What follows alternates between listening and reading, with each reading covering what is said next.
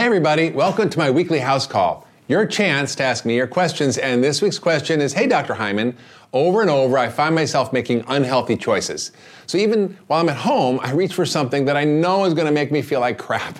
When dinner time comes around, I get so overwhelmed and I end up making pasta or pizza. Please help me make better decisions about what I put into my body. Well, you're not alone, my friend. This is a challenge that so many of us deal with on a day to day basis. And the only way around it is to do a kitchen makeover. You heard me right, a kitchen makeover. Bringing in new, fresh energy and fresh food into the kitchen and then purging it of all the foods and things that make us sick and unhealthy and fat is an important step in overcoming food cravings and making better choices easier. You see, the cure for what ails us both in our bodies and in our nation, can be found in the kitchen. You see, it's a place to rebuild community and connection, to strengthen bonds with our family and our friends, to teach life giving skills to our kids, and to enrich and nourish our bodies and our souls. So often we think that we can just avoid the foods that aren't serving us. And you know what? This rarely works. It may be tempting to say, oh, I'll be fine, I'll just avoid these foods for now. But really, it's not that easy. We need to break the addiction cycle and we need to halt your cravings. Likely the same cravings that have sabotaged your weight loss efforts in the past. So why not stack the deck and the odds in your favor by getting rid of the items that keep you trapped, sick, and miserable? Or to put it a better way, why not set yourself up for optimal success by making your kitchen a happy, a hopeful place filled with vibrant, real whole foods that will nourish your body and really genuinely feed your soul. So, how do you do a kitchen makeover? Well, guess what? It starts with purging your kitchen. See, ideally, you're going to replace anything that's questionable with real fresh or whole foods without labels. A fresh avocado or a kiwi doesn't come with a nutrition facts label, a barcode, or an ingredient list. So, first, I want you to focus on the ingredient list not the quote nutrition facts label that are mostly designed and developed under the huge food industry lobby and their efforts to confuse and confound us in eating healthy. Now, if you don't recognize the ingredient like maltodextrin, or you can't pronounce it, or it's in Latin, or you don't have the actual ingredient in your cupboard and you wouldn't use it in a recipe, then you shouldn't eat the food with, which contains it, right? These health claims are really a marketing strategy to help you think that they're good for you when they're really just pretenders. Things like sports drinks or energy bars, multi grain breads, which often contain high fructose corn syrup, all fall in this category. If it says high fiber, low fat, gluten free, those are all buzzwords to make you think it's good when it's actually bad. Now, you want to remove all the junk. This includes any food that contains added sugar, refined vegetable oils, trans or hydrogenated fats, refined processed flours, and all processed food. Even seemingly, quote, safe foods like spices and seasonings contain weird stuff like maltodextrin, autolyzed yeast extract, which means MSG, which is really bad for you and makes you overeat, and even high fructose corn syrup that have no place in a healthy kitchen. Next, I want you to remove all the bad fats. The wrong fats can actually wreak serious metabolic havoc. Toss out any highly refined vegetable cooking oils such as corn and soybean oil, fried foods you may have stored in your freezer, and margarine or shortening. Now, these have really dangerous trans fats that create inflammation in your body and they cause heart disease and cancer and diabetes and obesity and lots more. I want you to scour the labels for words, quote, hydrogenated fat, which is a buzzword for trans fat. Now, this has finally been declared as a non GRAS substance. That means it's not safe for human consumption. The FDA has finally ruled that we should not be eating this at all. I also want you to throw out foods with artificial sweeteners, and all of them I'm talking about aspartame, NutraSweet, Splenda, sucralose, sugar alcohols, which is any word that ends with OL, like xylitol or sorbitol or maltitol. Stevia may be better than aspartame, but only whole plant extracts not the stuff made by Coke and Pepsi, which is Purevia and Truvia. They've manipulated, which are basically chemical extracts of stevia, and who knows what they do. Also, when you use stevia, use it very sparingly because it's very sweet and it actually stimulates your hunger and stimulates eating, and it's not a great thing to be consuming in high quantities all the time.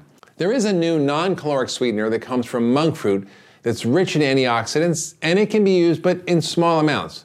Remember, any sweetener can make you hungry, can lower your metabolism, it may create gas, and helps you store belly fat. So it's not a free food. We know that artificial sweeteners actually cause diabetes, obesity, and much more. So they're not actually a substitute for sugar. So don't just tuck away all these toxic foods in some cabinet. I want you to throw them in the garbage. We're going to quickly and easily replace them with delicious, healthy alternatives that will leave you more than satisfied. Now, you might be reluctant to throw these items out because your kids like them or someone else in your family does. Well, think about it this way if you don't want that junk in your body, why would you feed it to your kids? I mean, stuff you wouldn't even feed your dogs, you feed to your kids, right? You wouldn't give your dog Coca Cola or French fries or chicken nuggets, right? It's time to sit down with the family and decide together to make healthier choices. And there's so many delicious and healthy alternatives to your favorite comfort foods. You don't have to starve, you don't have to be in deprivation. You can have a delicious way of eating that's full of abundance and flavor. It's not about deprivation. Now, if an adult in the family refuses to get rid of these items, well, that's a little more tricky. In this case, I suggest that they hide those items from you or maybe lock them away in a safe with a secret combo. also, I know it's a little extreme, but when hunger strikes, anything is likely to look good, even Twinkies. You know, sometimes when I come home from work and I'm super stressed, if I had a pint of Chunky Monkey ice cream in the fridge or the freezer, I'm gonna eat it. So make sure it's just not there. And if I had to get in the car and drive three miles to get something or 10 miles, I'm probably not to do it at 8 or 10 o'clock at night. So the first thing you'll want to do is to focus on filling your fridge with delicious non-starchy veggies. There are things like broccoli and kale and tomatoes and bok choy and peppers and asparagus and cauliflower and lots more. You can eat as many of those as you like, unlimited refills. You want to limit the fruits because they increase your insulin, but berries are your best bet. And when possible, choose organic, local, seasonal produce. Next thing I want you to do is stock up on the dry foods. These are for your pantry. These are staple foods and they have a longer shelf life, and they include things like raw or lightly roasted nuts and seeds, legumes, quinoa, gluten free grains. Next, I want you to include herbs and spices and seasonings. You're going to want to have a whole range of pantry ingredients, including seasonings and spices on hand. And I want you to buy organic when you can because you only use a little of these and they tend to last a long time, so you get a lot of value from them. Among my favorites include extra virgin olive oil, extra virgin coconut oil or butter, sea salt, freshly ground black pepper, and lots of seasonings and spices. Just read your labels to be sure they don't contain hidden sugar or gluten or other problem additives. Next, I want you to get in the habit of keeping your fridge and your freezer stocked with good protein. I would check out the Environmental Working Group's Meat Eater's Guide to choose the meat that's good for you and good for the planet. There's also a lot of optimal protein choices skinless, boneless chicken, turkey breasts, ground chicken and turkey, grass fed beef, lamb, bison, omega 3 eggs or farm eggs, whole forms of non GMO soy food like tofu, tempeh, gluten free miso, and wild seafood like sardines and salmon and herring and flounder and clams and lots more that are low in mercury. And I want you to avoid those fish that are really high in mercury, such as tuna, swordfish, and Chilean sea bass. Now, you might need some inspiration.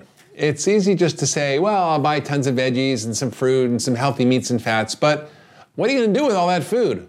Well, my new cookbook, the Eat Fat, Get Thin cookbook, not only goes through a step by step guide of how to make over your kitchen, but it features over 175 mouthwatering recipes to help you get healthy and stay healthy.